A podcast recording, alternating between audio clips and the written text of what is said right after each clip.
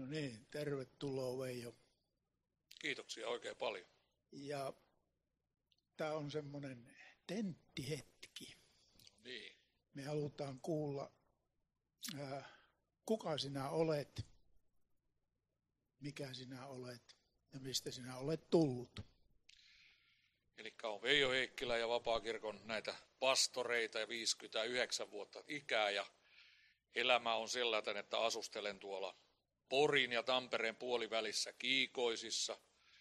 Pieni hevostila siellä, vaimolla on siinä vanhoja ratsuhevosia ja siellä eletään, siellä ollaan ja sieltä lähin tänään ajelemaan tänne uuteen kaupunkiin. No niin, ja kaunissa auringonpaisteessa sait tulla varmaan. Kyllä, ilma oli hyvä. Herramme on auttanut meitä Joo. säänkin puolesta. Ei ole vesisade eikä jäätävää tihkua. No niin, 59 vuotta. Onko suotta? Ei ole suotta. Kun tuossa lähi ajelemaan, niin jouduin ajamaan sellaisen tutun paikan kautta ja ohi kuin Köyliön. Köyliön kautta ja siitä nousi monta muistoa mieleen ja ehkä mennään tästä nyt 31 vuotta taaksepäin. Näin teemme. 31 vuotta sitten, toukokuussa vuonna 90, makasin oman verilammikkoni keskellä Helsingissä, Malmin kaupunginosassa, eräällä parvekkeella. Olin perimässä siellä huumausainevelkoja ja takana oli pitkä huumausainekierre ja vankilakierre ja siihen liittyvä rikollisuus. Ja ikää oli silloin 28 vuotta. Olin uskovan kodin poika, mutta elämä ei ollut siinä kunnossa omassa elämässä. Ja siellä tapahtui silloin toukokuussa vuonna 90 seuraavanlaisia asioita, jotka koskaan ei ole unohtunut eikä pois jättänyt eikä, eikä, eikä tule ikinä jättämäänkään. Siellä oman verilammikon keskellä makasin ja koko elämä oli täysin romuna.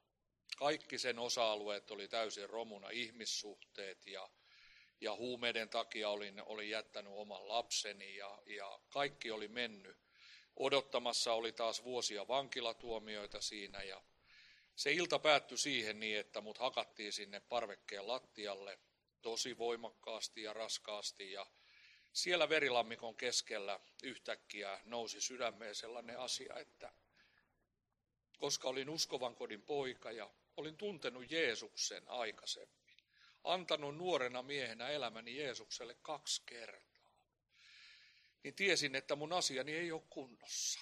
Että jos mun elämä päättyy nyt tänne parvekkeelle, niin suomen kielellä sanottuna emperit taivasta vaan helvetin. Ja se hirvittävän kuoleman pelko, joka siellä parvekkeella oli mukana, kuoleman pelko ja kadotuksen pelko, niin siellä sai mut huutamaan, että Jumala auta vielä. Ja yhtäkkiä kuulu sellainen korvin kuultava, mun korvin kuultava, siinä oli kolme miestä, vanhempaa narkomaania, pitkään linnassa istuneita, jotka mun siihen hakkas, niin ne ei sitä kuulleet. Aivan niin kuin aikoinaan Paavalille kävi, että vain Paavali kuuli sen äänen ja ne muut ei kuullut. En vertaa kyllä itteeni Paavaliin, mutta siitä huolimatta minä kuulin, kun huusin hiljaa sydämessä, että Jumala sä näet, että mä pelkään kuolemaa. Niin yhtäkkiä kuulu tällaiset sanat, että Veijo, vieläkö minä saan korjata sinun elämäsi. Ja kun tuo ääni kuuluu omassa sydämessä, niin ei ollut yhtä epäselvyyttä, kuka se sanoja oli. Se oli hyvä paime Jeesus. Oli hänet tuntenut ja, ja, ja eikä hän ollut koskaan musta luopunut, eikä luovuttanut, vaikka minä olin hänelle selkänsä, selkäni kääntänyt. Ja sen seurauksena siellä parvekkeella tapahtui sellainen yliluonnollinen asia – en tiedä mikä siihen vaikutti, mutta niin siinä kävi, että nämä kolme miestä lähti sen asunnon keittiöön, laittoi keittiöoven kiinni ja se oli tällainen huumausaineasunto, josta myytiin aineita ja elettiin sitä elämää, mitä elettiin. Ja mulla oli muutaman viikon ajan jo sellainen tilanne ollut, mä olin luurankomaisen laiha, oksensin verta ja tiesin, että mun elämä on tulossa päätökseen ja olin yrittänyt jo aineella niin kuin lopettaa omaa elämääni silloin yli 30 vuotta sitten usean kerran, mutta se ei onnistu. Mutta kun nämä miehet lähti, niin sitten tuli sellainen voima, yliluonnollinen voima sinne parvekkeen lattialle. Ja sen seurauksena, vaikka oli nenät murtunut ja verta tuli joka paikasta ja olin tosi huonossa kunnossa, niin pääsin nousemaan ylös ja mulla oli sellainen kassi ollut pakattuna jo kaksi viikkoa. Joku, joku niin kuin vakuutti mun sisällä, että, että muutos on tulossa. Ja niin pääsin tuosta asunnosta sitten ulos, ne miehet ei seurannut ja siellä Malmilla siinä talo edessä kulki ihan normaali tällainen ajo, ajo, ajotie ja taksi tuli siinä. Ja pysäytin sen taksin verta valuvana. Taksikuski sanoi, että hän ei voi ottaa sua tuossa kunnossa kyytiin, että sä oot niin pahan näköisessä kunnossa. Niin mä sanoin, että nyt on kysymys elämästä ja kuolemasta, että sun on otettava. Ja se sitten suostui, suojas penkit, otti mun kyytiin ja sitten sanoi, että ajetaan tästä 340 kilometriä Espooseen mun vanhempieni luo. Mä olin hävennyt omaa elämää, uskovien vanhempien lähellä en ollut enää ollut pitkiä aikoihin, ja, mutta silloin täytyy ajaa sinne Espoon Kirstinmäkeen ja taksikuski antoi sitten soittaa autosta ja äiti tuli sieltä raput alas ja veli poika tuli siihen ja muistan vieläkin, vaikka siitä on tosi kauan, niin kun äiti näki mun olemuksen, verta oli ja kaikki paikat oli aivan sekaisin ja rikki ja olin tosi huonossa kunnossa, laiha kuin mikä, niin äiti rupesi, uskova äiti rupesi itkemään. Sitten sanoi siinä äitille, että mennään Töölöön, Töölöön sairaalaan tästä ja sitten vapaaksi huumeista ry, se Liisa Talgrenin säätiö. Se oli siihen aikaan Suomessa siinä, siinä vaiheessa, niin se oli ainoa Suomessa tällainen niin kuin narkomaaneille tarkoitettu paikka, johon pääsi menemään kunnossa kuin kunnossa. Ja käytiin Töölön tapaturma-aseman kautta yöllä sitten sairaalassa, sai siellä ensiapua ja sitten pääsin sinne vapaaksi huumeista ryyseen ja vieläkin muistaa se asia, että kun sain käydä suihkussa, sain puhtaat vaatteet ja nukahtaa semmoiseen siellä huumekodissa olevaan sänkyyn, niin tiesi, että nyt tämä helvetti on tulossa loppu. Olin siellä pari päivää ja olin ollut siellä aikaisemminkin katkolla, mutta mä en ollut koskaan valmis niin kuin Jumalalle antaa koko elämää. Mä tein kauppaa Jumalan kanssa. Mutta Jumalan kanssa ei voi tehdä kauppaa. Siinä kaupaa käynnissä me hävitään, että anna kaikki tai ei mitään, lauletaan yhdessä laulussa. Ja sitten sain Espoosta neljän, neljän päivän päästä semmoisen maksusitoumuksen, Vapaakirkolla oli silloin sellainen hauholla toivolla koti vapautuville vangeille ja narkomaaneille, päihdeongelmaisille tarkoitettu ristillinen koti. Ja sinne pääsi sitten ja ennen kuin sinne lähin, niin Helsingin siinä bussiasemalla, vanhalla bussiasemalla silloin, niin semmoinen kaveri lähti mua saattaa sieltä vapaaksi huumeista ryssä ja tämä on mulle merkittävä asia, mitä hän silloin sanoi. Hän sanoi mulle ennen linja-autoon menemistä, sanoi, että Veijo, älä tuu enää takaisin että sua ei tarvita täällä enää. Ja muistan vielä sen bussimatka aikana, että mä rukoilin, että Jumala pidä mut 150 kilometriä Helsingistä ja Espoosta pois. Siitä on 31 vuotta ja en ole sinne koskaan palannut, mutta niin pääsin Toivola kotiin ja muistan vieläkin, kun kävelin sitä Toivolan kodin, sitä hiekkatietä sinne ja Justi eilen sain tietää, että vanha Toivolakodin johtaja Pentti Toikkanen on nyt nukkunut pois, niin Toikkasen Pentti otti mua siellä vastaan ja sanoi, että lähdetään hiljalle eteenpäin. Ja siellä oli sitten muutaman päivän päästä tämmöinen hengellinen kokous ja vapaakirkolla tämmöinen vankila diakoni kuin Aallon Pertti. Aallon Pertti oli tullut sitten Hämeenlinnan keskusvankilasta kahden vangin kanssa pitää tilaisuutta sinne. Ja minä olin siellä silmät mustana ja elämä oli vieläkin mustempana ja sitten tulee se elämäni tärkein kysymys.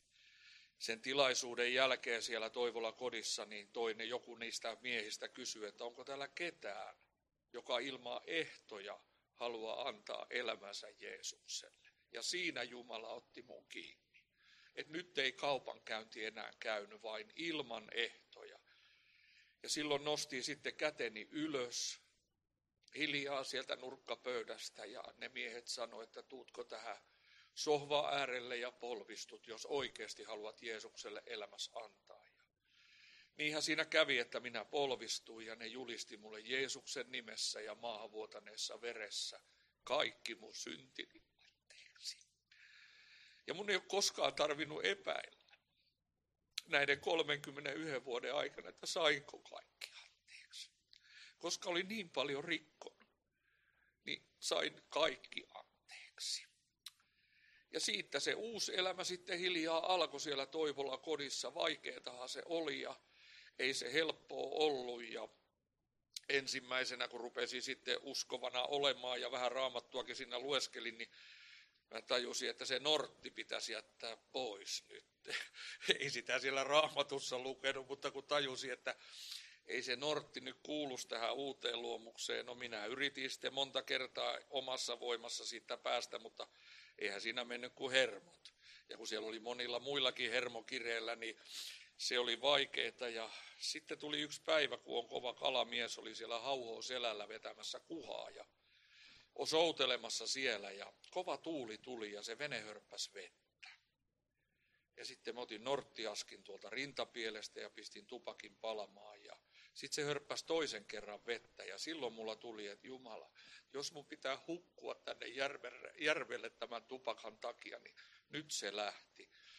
Ja heitin nortit sinne veteen, sinne hauhooselälle. Voi olla, että tei ympäristörikoksen, mutta sinne ne jäi ne nortit sitten, että siitä sai sitten vapauden. Mutta sitten oli paljon asioita, jota piti selvittää ja yksi syy oli se kolmen vuoden vankilan tuomiot, jotka oli jäljellä. Ja niin kuin alussa tuossa sanoin, niin Köyliön kautta sitten tänne ajeli ja nousi monta muistoa mieleen. Ja vuonna 90 siinä loppuvuodesta sitten lähdin Köyliön vankilaan sieltä Toivolan kodista.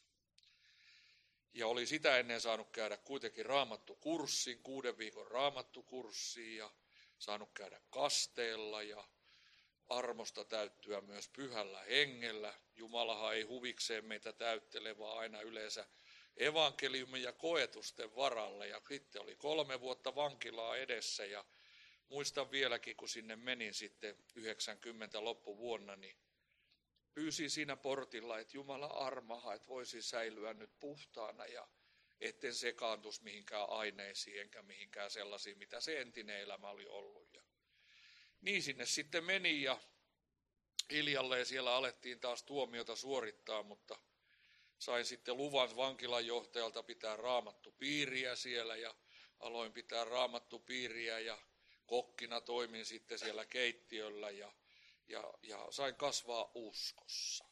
Se on yksi elämäni tärkeimpiä kouluja, vaikka olen sitten teologisen opiston käynyt, mutta kyllä se yliopisto käytiin siellä vankilan sellissä. Siellä Jumalan kanssa yksinäisyydessä ja raamatun kanssa iltosiin. Ja oli vuoden verran ollut sitä tuomiota sitten kiinni ja tapahtui tällainen ihme. Keskiviikkopäivä ja silloin ei ole tapaamista vankilassa eikä tapaamisia, niin mut huudettiin vartiopäällikön toimista. Vanki numero se ja se Veijo Heikkilä välittömästi vartiopäällikön toimistoon. Mä ajattelin, että no en ole mitään pahaa tehnyt, että mitä ne mua sinne pyytää. Ja sinne sitten kuitenkin lähi ja siellä oli kolme vartijaa ja vartiopäällikkö ja sitten oli kaksi tuntematonta miestä. Toisella miehellä oli 28-tuumainen, silloin televisiot oli vielä isoja ja paini, 28-tuumainen televisiolaatikko täynnä kirjoja. Ja sitten siinä päällä oli vielä kaksi juhlamokkapakettia. Mä ajattelin, että mitä äijää nämä on. Ja sitten se sanoi se vartiopäällikkö, että va- vankilan johtaja on antanut luvan näille kahdelle miehelle tulla tapaamaan sinua, kun olet uskova. Mä sanoin, selvä. Siis en tuntenut näitä kahta miestä, en ollut ikinä nähnyt. Ja niin siinä oltiin sitten ja mulla oli alkanut sitä ennen jo siinä silmistä lähteen näkö. Säkylässä mua kuljetettiin sotasairaalassa ja eri silmälääkäreissä ja ei löytynyt syytä. Se oli kuin hiekan jyviä ja ne vuoti ne silmät ja näkö heikkeni koko ajan. Ja sitten se toinen niistä miehistä siinä vartiopäällikön toimistossa – yhtäkkiä tulee siihen mun eteen ja laittaa käden mun pään päälle. Mulle tämä oli ihan outoa, mä olin ollut vasta niin vähän aikaa uskoisen, minä tajunnut mistään näistä jutuista. Ja se toinen mies tuli sitten siihen, siihen mun eteen, laski käden päälle ja sanoi tällaiset sanat, Jeesuksen Kristuksen nimessä ja veressä olet täydellisesti vapaa siitä vaivasta, joka sinulla on. Mä en ymmärtänyt mitään siitä asiasta. En kokenut mitään, ei tärisyttänyt eikä värisyttänyt, mutta näin se vaan sanoi. Sitten se toinen mies tuli mun siihen eteen ja sanoi, että Herra käski lähettää nämä kirjat sun. Köyliön vankilassa oli pieni, pieni, hyvin pieni kirjasto ja mä olin kaikki hengelliset kirjat lukenut. Ja oikeasti rukoilin Jumalalta, että Herra, olisi hyviä kirjoja, mitä voisi lukea, kun oli aikaa lukia. Niin tämä toinen mies sanoi, että Herra lähetti, että tässä on sinulle, antoi mulle sen koko hirviän laatikollisen kirjoja. Sitten vartijat suuttu. Nyt tämä hulluus loppuu. Heikkilä takaisin selliin ja nämä äijät lähtee ulos täältä vankilasta. Että eihän tämä, tämä on ihan täyttä hulluutta. Sitten vartijat teki suurimman virheen, mitä vankilassa voi tehdä. Ne ei ollut kattonut sitä laatikkoa ollenkaan, eikä niitä kirjoja, eikä kahvipaketteja. Mä sain sen kahvipaketin ja sen ison laatikon kirjoja ja painui omaan selliin. Siellähän olisi voinut olla vaikka mitä. Muutakin kuin juhlamokkaa ja Jeesus-uutisia mutta ne ei tarkistanut sitä ollenkaan. No mä seisoin sitten siellä sellin käytävässä ja ihmettelin sitten siellä vankilan käytävässä, että mistä nyt on kysymys? Mikä tämä homma on? Mä en tajunnut yhtään mitään.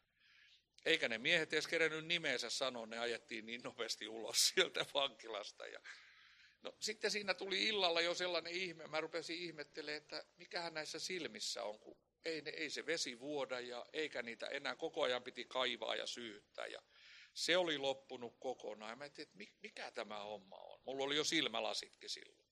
Mutta en mä niitä sitten tarvinnut, niitä silmälaseja. Ja sitten menee kolme viikkoa. Nämä on mulle niin todellisia asioita, niin ne on edelleen mielessä. Ei ne ole ikinä hävinnyt. Ei niitä ihmeitä ihan joka päivä tapahdu, mutta silloin ne nyt oli. Ja kolme viikon päästä lauantaina mut kutsutaan, että Heikkilä tapaamisiin. Mä ajattelin, että ei mulle ole vanhempia eikä velipoikia tulossa, että ei mulle pitäisi ketään tulla, mutta Heikkilä tapaamisia. No mä menen sitten sinne ja siellä taas nämä kaksi äijää on. Sitten mä suutuin siellä tapaamisiin. Mä sanoin, että mitä ukkoja te olette? Mitä te pyöritte täällä ja aiheutatte kaiken maailman sekaannusta? Että ketä te ootte?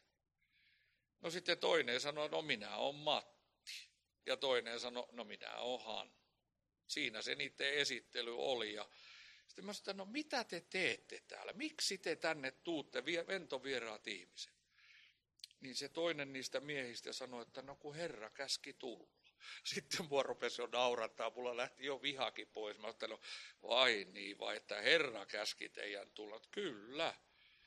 Mä sanoin, no miksi teidän piti tulla, niin sitten toinen mies sanoi, että no kun heidän pitää tehdä armahdusanomus sun puolesta Mauno Koivistolle joka silloin oli presidentti. Sitten mulla putosi jo kaikki suojaukset. Mä ajattelin, että nämä on jotakin, sanotaan nyt suomen kielellä sanottuna täysiä sekopäitä hulluja. En mä ymmärtänyt enää mistä. Mä sanoin, joo, tehkää nyt armahdussanomus. No ne sanoivat, että kyllä, he aikoo tehdä ja siitä muutaman päivän päästä yhden kauden kansanedustaja Vesa Laukkanen niminen mies Tampereelta. Niin Laukkasen Vesa tuli sinne vankilaan ja sanoi, että kun hänen otettu yhteyttä sinusta pitäisi tehdä armahdusanomus. No Suomessa armahdetaan korkeintaan yksi, kaksi ihmistä vuodesta. Ja Niinistö ja Haavisto, jotka on molemmat presidenttejä ollut tässä, ne on niin kuin tuomareita asiaa, niin ne ei armahda juuri ketään. Se on hyvin vähäistä, mitä armahdetaan. No ne sitten mun puolesta tehtiin tämä armahdusanomus ja mä ajattelin, että no eihän se mihinkään, ei siinä mitään. Meni kolme kuukautta on perjantai-päivä, muistaakseni, 21.11. vuonna 1991. Mulla on sellainen lanketti sitten residentiltä, niin se ei lähde päästä pois se asia, vaikka dementtia tulisikin. Mä menin sitten vaan sinne vankilanjohtajan luo, kun ne pyysi mut sieltä, ja se sanoi näin, että tällä päivämäärällä tasavallan presidentti Mauno Koivisto on armahtanut sinut kesken No mulla tuli itku ja mä kysyin, että no miksi? Sanoin, että no her vankila henkilökuntana seurasi sua alusta lähtien, että kun sä tulit tänne uskovana ja sä oot pysynyt uskovana, että he lähti puoltaan tätä armahdusanomusta. Ja niin siinä sitten kävi, että oli Jumala armahtama ja presidentti armahtama ja samana päivänä sitten pääsin pois sieltä sieltä vankilasta ja uusi elämä alkoi. Eli tällainen se 30 vuoden takaa oleva kertomus on siitä, kun tänään tuon Köyliön vankilan kautta ajelin tuossa, niin tuli monet hyvät muistot mieleen ja Se, mikä on ollut tärkeintä, niin Jumala on ollut koko ajan uskollinen. Oma vaellus ei aina ole ollut, mutta Jumala on ollut uskollinen. Ja Raamattuhan sanookin, että se hyvä työ, jonka hän on teissä aloittanut, hän on voimallinen viemään sen päätökseen asti. Mutta kyllä tässä taustassa on myös sellainen asia, kun mun äiti, uskova äiti, mulle kauan kauan sitten sanoi sanat, että Veijo, sua ei voi auttaa mikään muu kuin se, että otat vastaan Jeesuksen. Ja sitten äiti oli hiljaa ja sanoi, ja hän rukoilee niin kauan, että se tapahtuu. Äitin rukoukset on myös kantanut ja ne kantaa. Mm.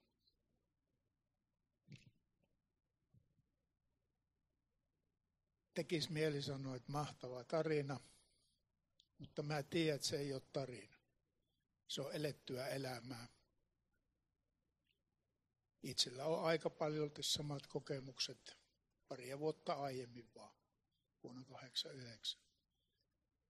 Ja kristillinen alkoholisti ja narkomaani koti takana kanni. Voin todistaa sinun sanasi niin, että Jumala on ihmeellinen, mutta myös armaata.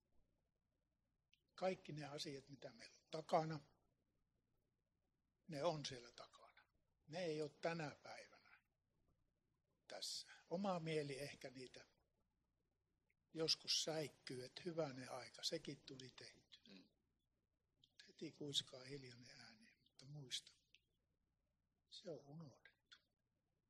Että unohda sinäkin. Mutta mitä sinulle tänä päivänä No niin, tänä päivänä Kyllä mä melkein jatkan kuitenkin vielä vähän siitä kohtaa, miten se elämä sitten sieltä vankilasta vapautumisen jälkeen muuttui. Ja, ja Jumala sitten kutsui siinä omaan työhönsä ja kiertelin huumevalistusta pitämässä kouluissa ja elämää siinä jatkettiin ja elettiin. Ja sitten tuli vuosi 95 tai 94. Olin neljä vuotta siinä ollut sitten, kolme vuotta ollut vapaana ja elin elämää ja kävin töissä ja sellaista normaalia elämää. Ja sitten yhdellä tehtaalla, jossa oli hommissa, niin sain semmoisen kovan kohtauksen. Yhtäkkiä jalat meni alta ja aivan niin kuin sydänkohtaus. Ja, ja sitten siitä se sairaalaa ja alkoi monenlaiset tutkimukset. Erilaisten tutkimuksien kautta sitten monta kuukautta jatkuja ei löytynyt syytä näihin oireisiin ja, ja, ja näihin juttuihin. Ja sitten kuitenkin Turussa Tyksissä neurologisella osastolla, mutta sitten magneetti kuvattiin ja to, näin ja tuli puhelisoitto. Että nyt on sellainen tilanne, että te sairastatte erittäin harvinaislaatuista neurologista sairautta. Teillä on kasvain selkäytimessä. Tämmöinen syringomyöli ja ontelo. Ja, ja nyt on tilanne se, että elämä ei tästä palaudu normaaliksi. Se hiljalleen pahenee tunto, kylmyys, kaikki liikeradat, kaikki tulee hiljenemään ja hitaaksi menemään. Ja, ja monenlaisia kipuja ja asioita on elämässä tulossa eteenpäin. Ja silloin Suomessa oli oliko 20-30 tätä sairautta sairastavaa ihmistä, että tämmöinen harvinainen. Ja kun sitä ei oikein voida leikata, kun se on selkäydinkanavan sisällä se kasvain. Ja sitten alkoi kova odotus ja miettiminen, että mitä tässä elämässä tehdään. Vaihtoehdot oli jäädä eläkkeelle tai semmoiseen työhön, joka ei fyysisesti rasita. Ja sitten siinä tehtaalla oli uskova lääkäri sitten samaan aikaan ja hänen kanssa siinä jutteli ja sitten oli tuolla Turun vapaa-seurakunnassa ne lappalaisen Ilmo, vanha pastori oli silloin siellä työntekijänä myös. Ja Ilmo mua aina sitten pyyteli todistelemaan sitten Jeesuksesta mukanaan tälläkin alueella itse asiassa – Uuden kaupungin, Taivassalon, tuolla Kustavi ja näillä alueilla. Ja, ja sitten Ilmo jossain vaiheessa sanoi, että ootko me jo miettinyt koskaan, että Jumala onkin kutsumassa sua koko päiväiseen niin valtakuntaansa työhön, evankeliumin. Mä sanoin, että no en ole ajatellut sitä. Ja sitten tämä uskova lääkäri rupesi myös sanomaan, että tässä olisi tällainen uudelleenkoulutusmahdollisuus. No Rahaahan mulla ei olisi siihen ollut, mutta niin siinä sitten kävi, että tämän vanhan viisaan pastori ja myös tämän lääkärin niin kuin neuvosta, niin hain Suomen vapaakirkon sitten työntekijä pastorikoulutukseen, silloin oli Hangon Santalassa ja pääsin sinne sitten ja hoidin siellä asiat niin kuin hoitaa pitää. Vaikka tosiasia oli se, että mä en siinä vaiheessa osannut edes tietokonetta laittaa käyntiin. Olin varastanut kyllä tietokoneita, mutta mä en ollut koskaan käyttänyt niitä. Niin se oli se al- alku vähän tukkosta siellä, siellä, mutta siitä se hiljalleen lähti menemään. Ja, ja sitten koinkin vahvasti, että Jumala kutsui ja kävin sen nelivuotisen sitten opistoon siellä ja valmistuin työntekijäksi. Ja vuodesta 1999 lähtien sitten ollut vapaakirkon työntekijänä eri seurakunnissa ja tällä hetkellä on Nokian vapaa-seurakunnassa osa-aikaisena työntekijänä siellä ja pienen joukon kanssa siellä elämää eletään ja evankeliumia viedään, että elämä on muuttunut ja usko on kantanut. Amen. Ja se ei ole tänä päivänä mikään pieni asia olla uskossa. Se on erittäin suuri asia, koska se uskon elämä, se kyllä kaikilla osa-alueilla koetellaan ja Mulla oli tällainen vaihe tästä vuodesta 2015 alkaen. Suomeen tuli 31 000 pakolaista. Ja sitten koin hyvin selvästi ja sain mahdollisuuden lähteä tällaiseen pakolaiskeskus, vastaanottokeskustyöhön. Työhön ja olin viisi vuotta sitten näiden muualta päin Suomeen tulleiden ihmisten keskellä, muslimitaustasten ihmisten keskellä ja voin sanoa, että kyllä usko koeteltiin monta kertaa sen kaiken keskellä, mutta se usko säilyi ja sai sielläkin Jeesuksesta sitten todistella.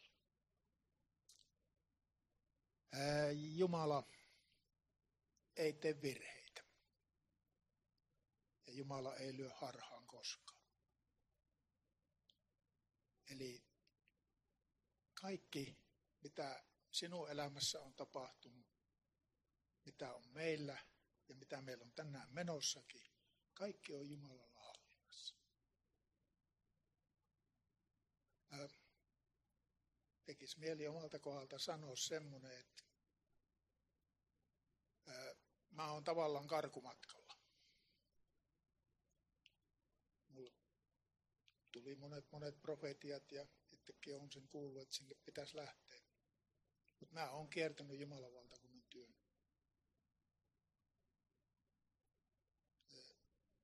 Sanotaan näin, että silloin heti uskon tultua, niin mulla oli tietty visio, mutta se ei toteutunut, niin mä ajattelin antaa mennä.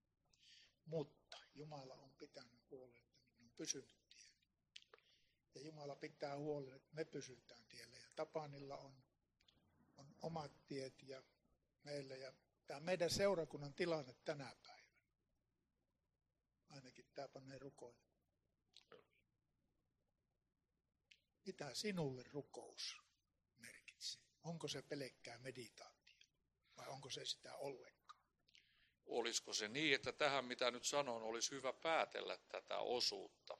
Eli silloin kun se äiti aikanaan sanoi 70-luvulla mulle, että jos sun elämää ei voi muuttaa mikään muu kuin sen, että otat vastaan Jeesuksen, ja hän rukoilee niin kauan, että se toteutuu.